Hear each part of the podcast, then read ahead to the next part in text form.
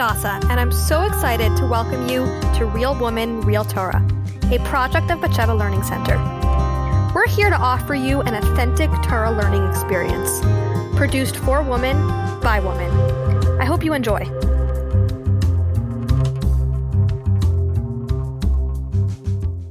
If you'd like to follow along inside the text, you can find a fully vowelized PDF of the daf at www.batshevalearningcenter.com/daf. Welcome back, everyone. We're now on Daf Lamed of Masechta Saita, and we're going to be finishing our discussion about Tuma and Tara, and then moving on to the next two teachings that we brought in our Mishnah. Okay. So the Gemara is going to pick up on the point that we were discussing about last time, which is that according to the majority view amongst the Tanaim, a regular food, chulin, ordinary food, cannot contract tuma to the third degree. Right at the end of the line is a sheni, a second degree form of impurity. After that, if that sheni touches hulin, that hulin is pure.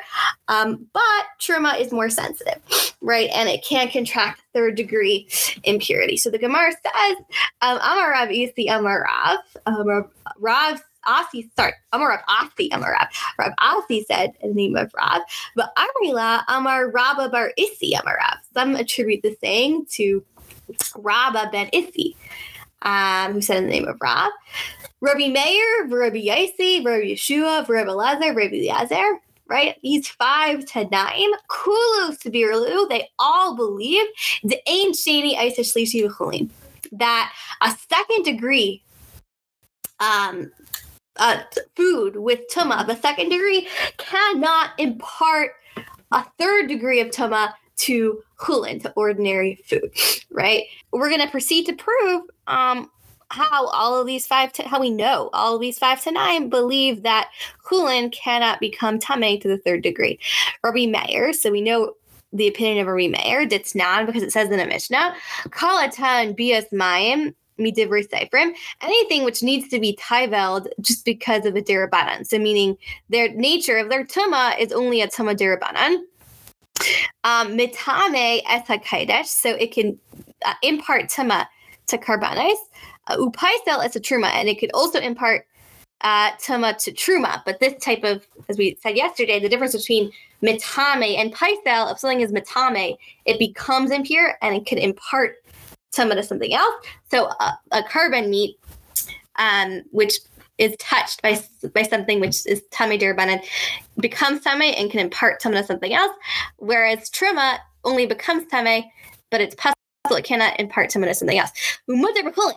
And is actually permitted, like if this thing which is only tamei derabanan touches hulin, then that hulin is completely tahor, right? So, right, something which is tamei derabanan has the status of a sheni, right? And if that sheni touches chulin, it's completely tar. Uba meiser. And also if it touches meiser sheni, it's totally fine. Right? Divrei Meir. Those are the words of Divrei Meir. This thing which is tamei derabanan, aka a sheni l'tuma, cannot touch meiser. So we see from here, clearly Rabbi Meir believes that chulin cannot be a shlishi because it's tahor if it's touched by a sheni. Rabbi Yosi, how do we know that Rabbi Yosi believes that Meiser Sheni is, that Hulin cannot become tamei to the third degree? So Hada Amran, this is based on the discussion we had on the previous daf. So just a short summary of what we said before. What we said before is that Rabbi Yosi says that Rabbi Yosi went to great lengths to prove that karbanos are so sensitive to tuma, it could even become tamei to the fourth degree. And he did that using a kal v'chaimer. So I'm not going to get into the intricacies of what that kal v'chaimer was. You can see last off for what that was. But he said, he showed in the pasuk, there's a pasuk which tells us a karbanos can be tamei to the third degree. And he used the kal v'chaimer to increase that halacha, amplify the halacha, and say that karbanos could even become tamei to the fourth degree, right? Now, If Rabbi Yosi had believed that even Chulin could come Tameh to the third degree, then logically, if Chulin becomes Tameh for the third degree, then that would mean that Truma, which is even more sensitive to Kedusha, could be to Tuma, is more Kadosh, holy, and therefore more sensitive to Tuma, could be Tameh to the fourth degree. And then, based on Rabbi Yosi's logic, right, he would say that kachim, that carbon meat, could even become Tameh to the fifth degree, right? And Rabbi Yosi doesn't say that. Rabbi Yosi says that kachim can only become Tameh to the fourth degree. Therefore, he must believe only Truma can become Tameh to the third degree, and therefore Chulin cannot become Tameh to the third degree. The Im Isa, right? So now we're just going to read that inside. So if Rabbi Yosi thought that Chulin could become Tameh to the third degree, Leisei L'Ravia B'Truma, that he would learn through his Kal V'Chomer that Truma would be Tameh even to the fourth degree, L'Chamishi B'Kodesh, and that Karbanos could even be coming to the fifth degree, right? And he doesn't say that, so it must be he believes. He doesn't believe that. Rabbi Yeshua, so how do we know Rabbi Yeshua believes? Agrees with this. It's not, as it says in the Mishnah, Rabbi Elazar, Rabbi Eliezer says, Ha'aichel Rishain.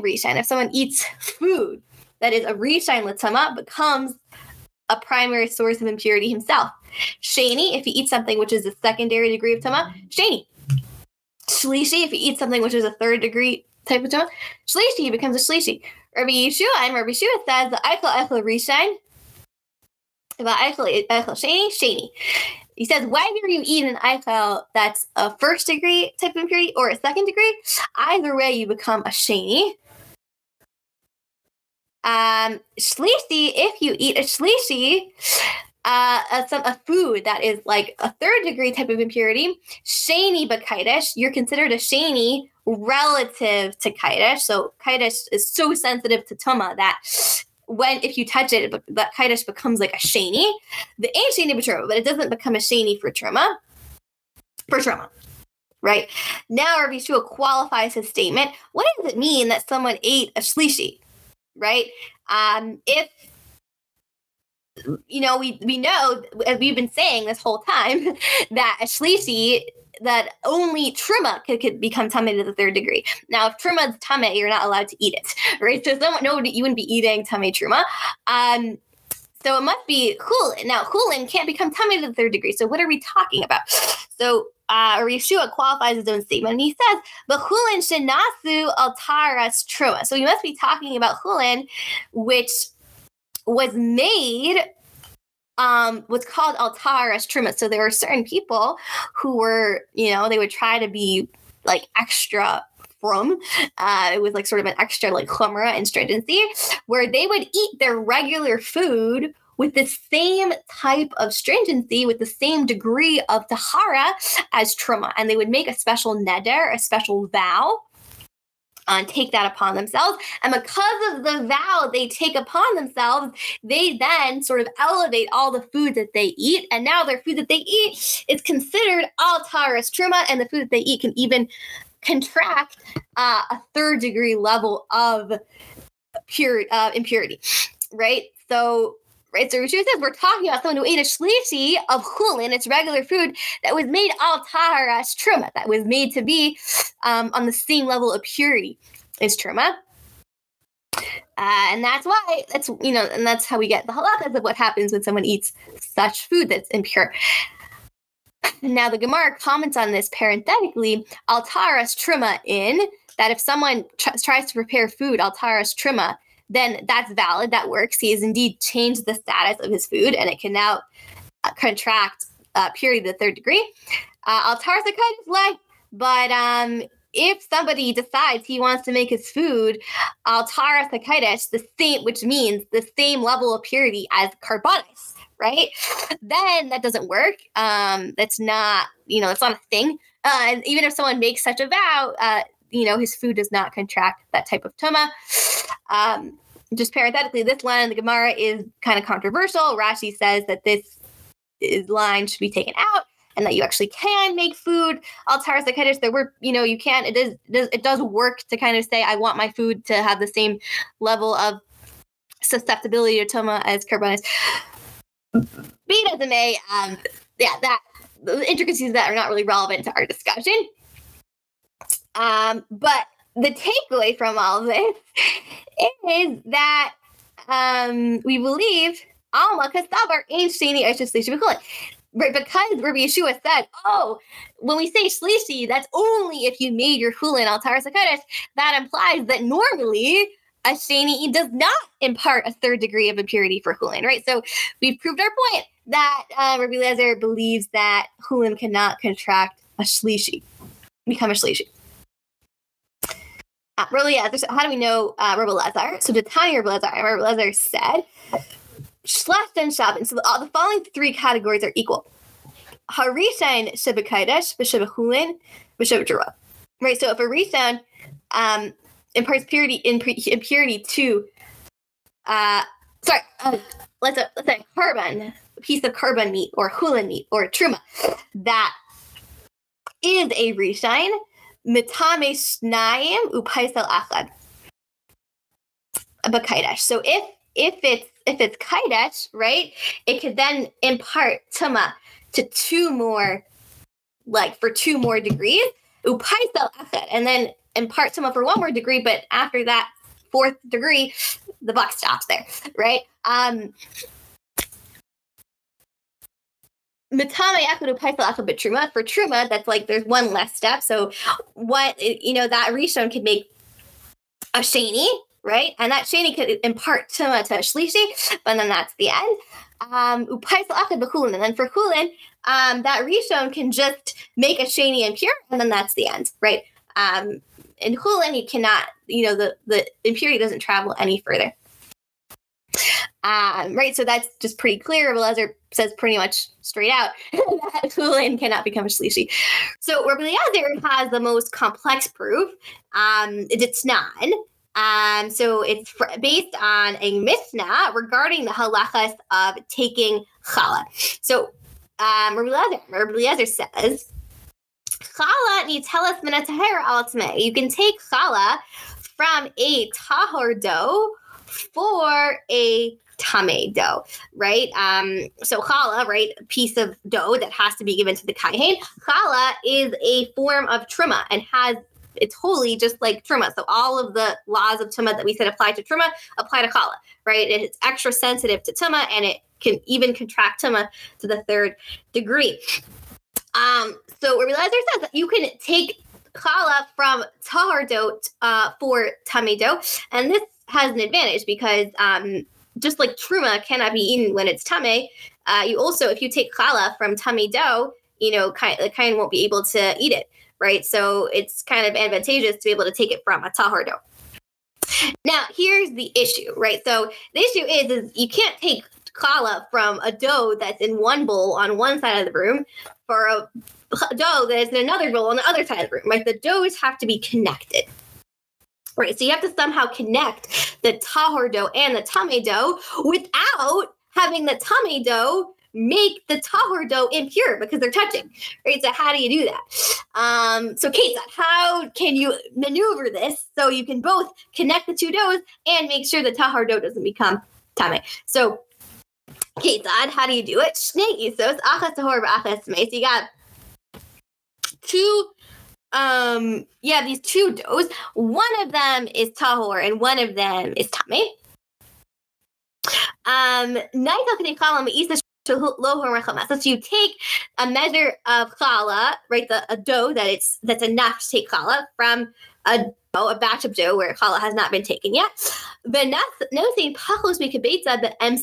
take a ball of dough that's less than a kibetza. A kibetza is the minimum measure for food. If a food is less than a kibetza, it cannot contract or impart tuma, right? So the idea is you take a ball of dough that's less than a kibetza, so it can't contract impurity, and you use that piece of dough and put it in between the two doughs to connect the tamei dough and the tahor dough. So even though the tamei dough is touching this tiny piece of dough, it's fine because that tiny piece of dough cannot contract tuma because it's so small. But it does the job of connecting the two doughs, right? So it's great. So no, so you could put this ball of dough, really small piece of dough in the middle, so you can take dough from that whole, broader batch. The Chachamim say this is not permissible, right? So the Mishnah that we just read said that you must, however, put a piece of dough that's less than a kibitza. However, B'tanya, we have a similar teaching that's brought in a brisa. And in the brisa, it says kibitza. You could even put a piece of dough that's a kibitza. You could even put a piece of dough that's susceptible to contracting tumah, right? So the proof basically is that according to the brisa, which says you could put a kibitza, basically what Rabbi Eliezer is saying is that you could have a dough which is tameh, right? It's a rishon l'tumah. And you could even put a ball of dough, which is a kibitza. It can contract impurity. So you're going to take this ball of dough, attach it to the tameh dough, and it's going to become a sheni, a second degree of impurity. But it's all good. Even though it's a sheni, it's totally fine for this sheni to touch your tahor batch of dough, because your tahor batch of dough is chulin. It's completely permissible. And chulin does not contract so much of the third degree, right? So because Rabbi Eliezer allows you to connect the two doughs with a piece of dough larger than a kibitza, it proves, it implies that he believes that tahor chulin cannot become impure to the third degree, right? Now, the Gemara points out that proving that this proof from this Mishnah takes two things for granted. Savruha, right, those who use this Mishnah as a proof must believe easy but it's irishon. The Brisa and the Mishnah are talking about dough, which is a rishon l'tama, like tama to the first degree, and the chulin hatvulin l'chala lo kachala dami. This issue is going to come up later. There's this idea that if dough has not had challah taken from it, right? So it's kind of like, right, it's chulin, it's regular food, but it hasn't had challah taken from it yet. So one view says, okay, this dough is regular chulin and it can't become a shlishi. Another view is that because inside this dough, there's sort of like latent truma, like challah, which is later going to be taken out. Therefore, that potential challah that's inside it can be susceptible to becoming a shlishi, right? So this is a difference of opinion, but if we're going to use this Mishnah as a proof, it must be chulin atzvulin challah lokachallah dami, and that therefore, even though this tahor dough has not had challah taken from it, it's treated like regular chulin and it cannot become a shlishi. Right? So if you take these two principles for granted, they must be arguing, Rabbi Eliezer and the Chachamim are arguing about our very issue. That Rabbi Eliezer believes that a sheni, a second degree of impurity, cannot impart a third degree level of impurity with chulin, right? And therefore, you could put that as big a piece of dough as you want to connect the tameh and the tahor dough. Umar Savar sheni isa shlishi b'chulin. The Chachamim believe that a sheni does impart a third degree level of impurity for chulin, and that's why they don't allow it. Okay, so that is the proof from the Mishnah. We're now going to have two arguments, two Amoraim, which are going to argue this Mishnah is not necessarily a proof. It could be that this Mishnah, that the Chachamim and Rabbi Eliezer are not arguing about that issue at all. It could be they're arguing about a different issue entirely. So Amar Rav Mari, breder Rav Kahana. Rav Mari, the son of Rav Kahana, said, "The Kulei Alma Ein Sheni Eisef Shlishi B'Chulin." I believe that both the Chachamim and Rabbi Eliezer believe that a sheni cannot impart third degree level tama for chulin, right? They both agree that. They're arguing about a different issue entirely. There's another factor at play, which is causing the Chachamim to aser it. What is that? They're arguing about the principle of whether chulin, which doesn't have challah taken from it, is equated to challah for the purposes of tuma and tahara. Mar Savar Kachala Damu. The Chachamim believe that since there's like potential challah in that dough, you have to treat the dough like challah. And therefore, just like challah could become a shlishi l'tama, this dough could also become a shlishi l'tuma. Umar savar lo kachallah damu. Rabbi Eliezer believes, no, it's not like challah at all. Right? It's just like chulin. It doesn't matter that you're going to take challah out of it later. Right now, this dough is chulin and it can't become a shlishi. The Bais Ima, and if you want, you can give an alternate explanation of the machlokes. You could say, Dekule chal alma. You could say, yeah, maybe Rabbi Elazar and the Chachamim both believe that even though the chulin doesn't have challah taken from it, it's not considered like challah. It's like regular chulin, which can't contract shlishi toma. And you could say they also agree that ain sheni isa shlishi b'chulin, that a sheni can't impart a third degree level of toma in chulin. Right? There's an entirely separate issue they're talking about. They're arguing about. They're arguing about the following issue. They're arguing about whether you're allowed to intentionally cause chulin to become tameh in Eretz Yisrael.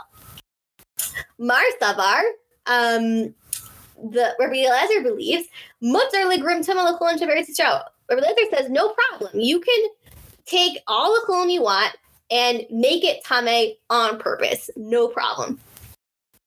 Umar Savar, but the Chachamim believe, asar legrim tuma lechulin to Eretz Yisrael. You're not allowed to just make chulin, even regular food, tameh in Eretz Yisrael on purpose. And therefore, for this completely tangential reason, you can't do this arrangement of attaching the two doughs with a ball of dough, because you're then intentionally making that ball of dough tameh by attaching it to the tameh dough, right? So it's kind of unclear what the argument is here. But at any rate, all of the opinions agree that at least Rabbi Eliezer believes that you can't make a shlishi l'tama. And according to the latter two views, even the Chachamim in this Mishnah believe that you can't, that chulin can't become a third degree level of tama. All right, now we're going to move on to the next teaching that was in our Mishnah, another teaching that was said on that very day that Rabbi Elazar ben Azariah was elected Nasi and the base writers. So by him, and that day, Darish Rabbi Akiva, Rabbi Akiva expounded the Hulu. So the teaching is referring to here. Is it's talking about the cities of the Levium. There were 48 cities given to the Levium in Eretz Yisrael. They didn't have their own portion in Eretz Yisrael. The Levium were just given these cities. And Rabbi Akiva believes there's two like kind of conflicting psukim that are written with regard to the cities of the Levium. One pasuk indicates that there were 2,000 amas left empty outside of the city, and one pasuk indicates that there were 1,000 amas. So Rabbi Akiva resolved this contradiction by saying there was 1,000 amas left empty outside of the city, and when it says 2,000 amas, the 2,000 amas is just indicating it's about, it's teaching you about a completely separate halakha. It's teaching you how many amas the Tchum Shabbos should be. And it's just the source for saying that Tchum Shabbos needs to be 2,000 amas. Rabbi Eliezer disagrees. Right, Eliezer says no. He interprets it differently. He says 1,000 amas need to be left empty. And the 2,000 amas is an additional 2,000 amas which need to be left outside of the city. And these 2,000 amas were dedicated for the purpose of sowing fields and vineyards. Right, so the Gemara wants to know, B'mai Kama Fligi, right? Classic question of the Gemara. What are they arguing about, right? They're just like pulling random opinions out of the hat, right? What indeed is driving their different interpretations. So Mar Savar Tchum and Deraisa. Rabbi Akiva believes that the idea of Tchum Shabbos is Deraisa, right? And therefore, he attributes the sheer, the amount of space of Tchum Shabbos, and attaches it to a pasuk in the Torah. Umar Savar Derabanan. Rabbi Eliezer believes it's Derabanan, and that's why he can't, explain the pasuk of 2,000 amas as referring to Tchum Shabbos, because that's a pasuk, and Tchum Shabbos isn't Deraisa, it's Derabanan, so therefore he needs to explain it a different way. All right, we're now going to focus on the last teaching in that Mishnah, and right? So it says it's second to last. Oh, you're right. It's second to last. Put one more on the top. Yes, second to last one. And it's a teaching where they darshan the words of Az Yashir. And the Tanaim are disagreeing. What exactly does the word lamar mean? Right, lamar implies to say. Right, so Az Yashir Ma'aseh Bnei Yisrael Shir Zayt Va'yamru lamar, and they said saying. Right, so what's the word lamar? And the Tanaim had different opinions about what the word lamar meant, right? It indicated some sort of like call and response between Moshe and the Jewish people, and the Tanaim differed about how exactly this worked. So the Gemara here is going to quote a brisa, which includes some of the opinions we saw earlier in the Mishnah, and it's going to add a few more as well. So Tana Rabbanan, right, we learned in a brisa, by Bayam Darish Rabbi Akiva, and that day Rabbi Akiva Darshan, B'shah Sha'al Yisrael Manayam, at the day when the Jewish people crossed the Yam Suf, or they literally means they got up from the Yam Suf, they decided to sing Shira to Hashem. The case that Amru Shira, so how did they say Shira? It's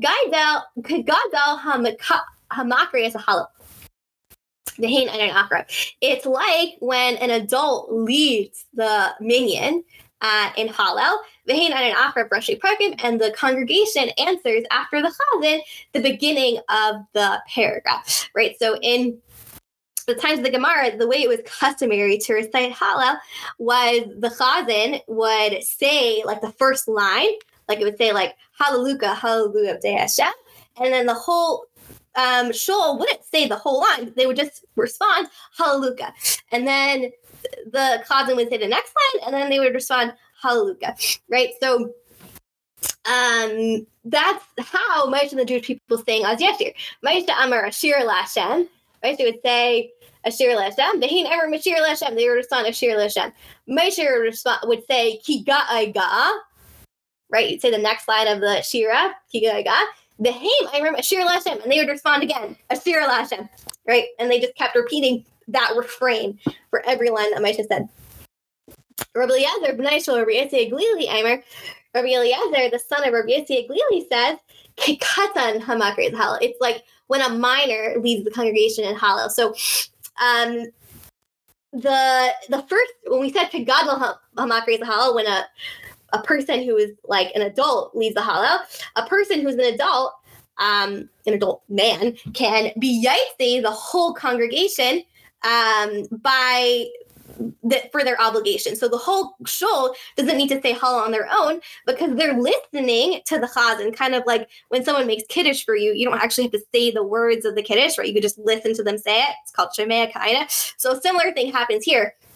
When a person who's an adult leads the congregation, the whole congregation doesn't need to say every single word because they're yaitse through the chazan. But when the person leading the congregation is a katan, who's a minor, a minor is not chayav, right, to say Hallel. And there's an important principle that you can only be mitzi somebody else if you yourself are chayav in the mitzvah. So since the katan isn't chayav to say Hallel, the katan can't be mitzi the congregation. And so in that case, if a katan is leading the minyan, everyone would have to say every word on their own.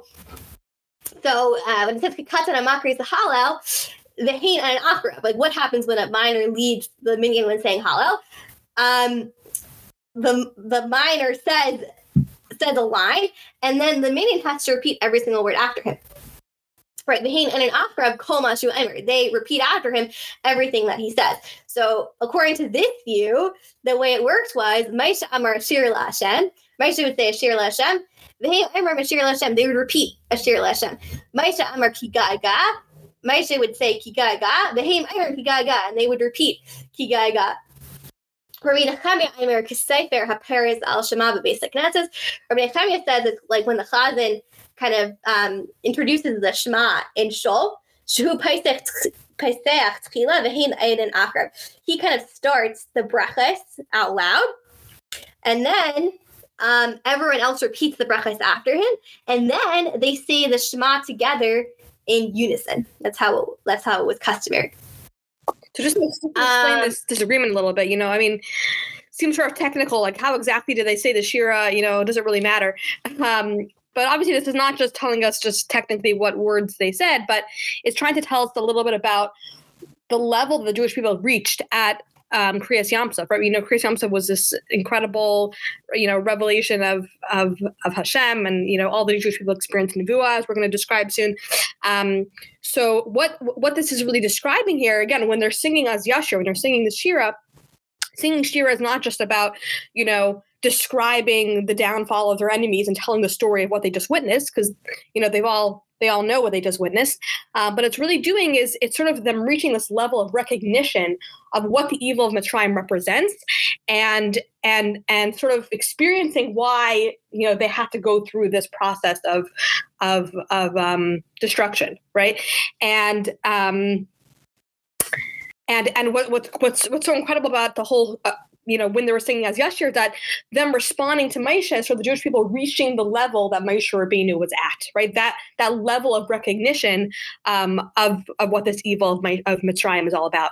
And the Shem MiShmuel actually explained that each of these three opinions are really describing sort of three different approaches to you know, how great of a level the Jewish people reached. So one opinion is that, okay, they were only, meaning all three are saying that they needed Moshe to sort of lead the way, right? They didn't have the ability themselves to reach this level. The question is, how much independence did they then adopt once Moshe sort of led the way in them reaching this great level? So one is saying that, the only thing that, I mean, Moshe started, right? Moshe would start the song, and the only thing they had the ability to repeat after him is just the refrain, right? Just the general statement, right?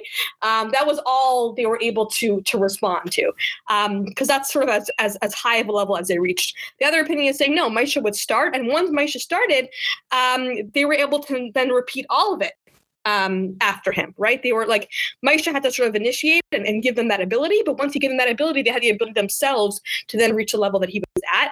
And the third opinion is saying that all they needed was Moshe to just start the process, and once he started, they were able to continue together with Moshe, right, and do the whole thing together with him. And then the Shem MiShmuel explains, so why do they need Moshe at all, right? Like, what's unique about Moshe? He says Moshe is a person who's totally complete, right? His character is, his midas are like this, are whole and complete. And the Jewish people, right? We know Sfiras Hayim are sort of this process of, you know, rectifying our midas, right? That's sort of the process that we're in right now. And the Jews would only reach that level of Moshe Rabbeinu once they reached Har Sinai, right? Because that's when they would finish rectifying all 49 midas. So at this point, when they were at Krias Yamsa, they hadn't yet reached that level. But the reason why at the moment of Krias Yamsa they were able to reach the level of Moshe is because when they, you know, marched into the sea, right, they demonstrated this Mesiras Nefesh, this total, you know, dedication to Hashem by saying, we're going to march into the sea even though we don't know what's going to happen. That sort of brought them to this level of completion that Moshe had, that enabled them to sing this Shira, just, you know, alongside Moshe. It's so beautiful. Wow. Yeah. I mean, it is one of those passages where you can kind of like sense the, you know, I guess the deeper meaning underneath it. You know, it's kind of like begging for for an explanation. So what we're going to proceed to do now in the Gemara is to kind of derive. The Gemara is actually going to ask right now, but my kamafligi, what are they arguing about? And the Gemara is going to attach their explanations also to the pshat and the pasuk and explain how their explanations connect to the kind of technical wording in the pasuk. So Rabbi Akiva, Rabbi Akiva was the one who said that the Jewish people just repeated the refrain of Ashir Lashem. So Rabbi Akiva thought lamar amilsa kamaisa, that the word lamar only refers to the words that come right afterwards, right? So it says,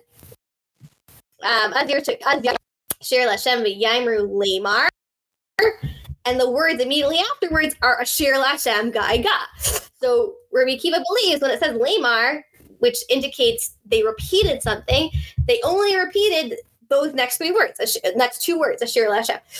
Rabbi Eliezer b'nai shel Rabbi Yossi Glili savar. Rabbi Eliezer b'nai shel Rabbi Yossi Glili said, "Lamar akol milso milsa." The word "lamar" to repeat refers to every single word in Az Yashir, right? And that is what leads to his opinion that the Jewish people repeated every single word after Moshe Rabbeinu. Rabbi Nechemiah savar. Rabbi Nechemiah believes. So Rabbi Nechemiah had the most interesting opinion. He kind of had a mix of both. He said the Jewish people initially repeated the first line after Moshe, and then they sang the rest together with Moshe. So where does he get that from? So he thinks the pasuk said two words. It says "vayayimru," which indicates they said it. They all said it together in unison, and then it says "lamar," repeating. So he says "vayayimru de'amar kulu b'hadei adadei." The word "vayomru" indicates that they said the majority, like the whole shir together. Lamar, the pasuk Moshe Bereisha, Lamar indicates that Moshe just introduced and started off by saying the first line, but then the rest of it was Vayamru. They said it all together. Tani Rabbanan, so we have a related brisa. Darish Rabbi Yosi Haglili, Rabbi Yosi ben Glili expounded, but Shash Ta'alu Yisrael min hayam, at the moment that the Jewish people crossed the sea, Nasu Nei Lamar Shira. They, they decided to sing Shira to Hashem. But Kate said, Amru, how did it, what was the scene? Amru Shira, how was it that they sang Shira?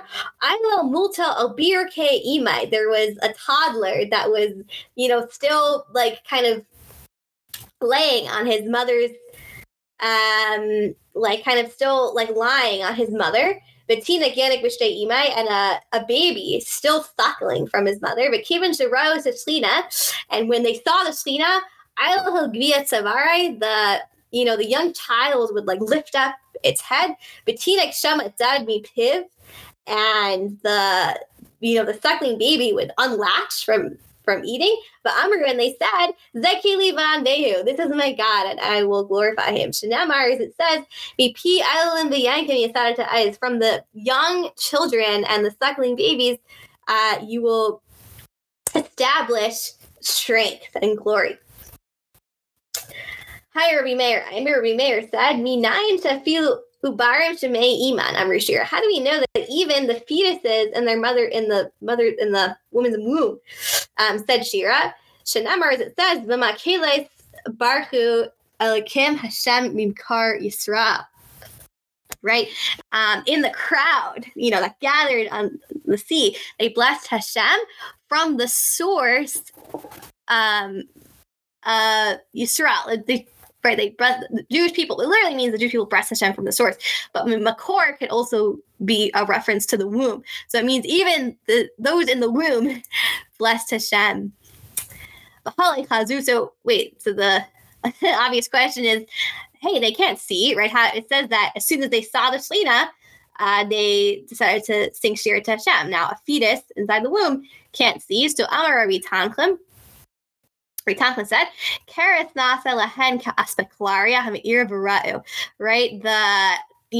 stomach tissue was transformed into like this clear glass, and they're able to such a like a cool imagery, like this like fish tank type of thing where like the stomachs are turning into this glass. The fetuses are watching, right? So we can obviously understand this literally. But there's also a lot of symbolism here, obviously. So this phrase, Baspeklaria Hamira, that's the phrase that's used to describe the difference between Moshe Rabbeinu's Nevuah and all the other Nevi'im. Because all the other Nevi'im, they were able to see their Nevuah Baspeklaria She'ina Me'ira, right? Which means like a sort of an unclear, sort of hazy glass. While Moshe Rabbeinu was able to see Baspeklaria Hamira with a clear glass. So what is this passage really saying, right? It doesn't mean literally that, the Maharal explains this, that it doesn't necessarily mean that the infants and fetuses were literally speaking and singing Shira, but the idea of singing Shira is really an expression of the Jewish people's recognition of their creator, right? Recognizing Hashem and expressing their desire to come close to him. So these the idea of these infants and these, fetuses turning, right, the infants turning away from their mothers, nursing from their mothers in order to sing Shira, and, the fetuses inside the womb, what that's really saying is that even these infants and fetuses that are like totally dependent on their mother for sustenance, in that moment, they were able to experience this recognition of Hashem and turn away from their mother and realize that their true source of their sustenance is really Hashem. And the Shem MiShmuel actually says that we when it comes to Nevuah, right, first of all, we know that all the Jewish people had Nevuah in that at that time during the crossing of the sea, because they all said the exact same words at the same time, right?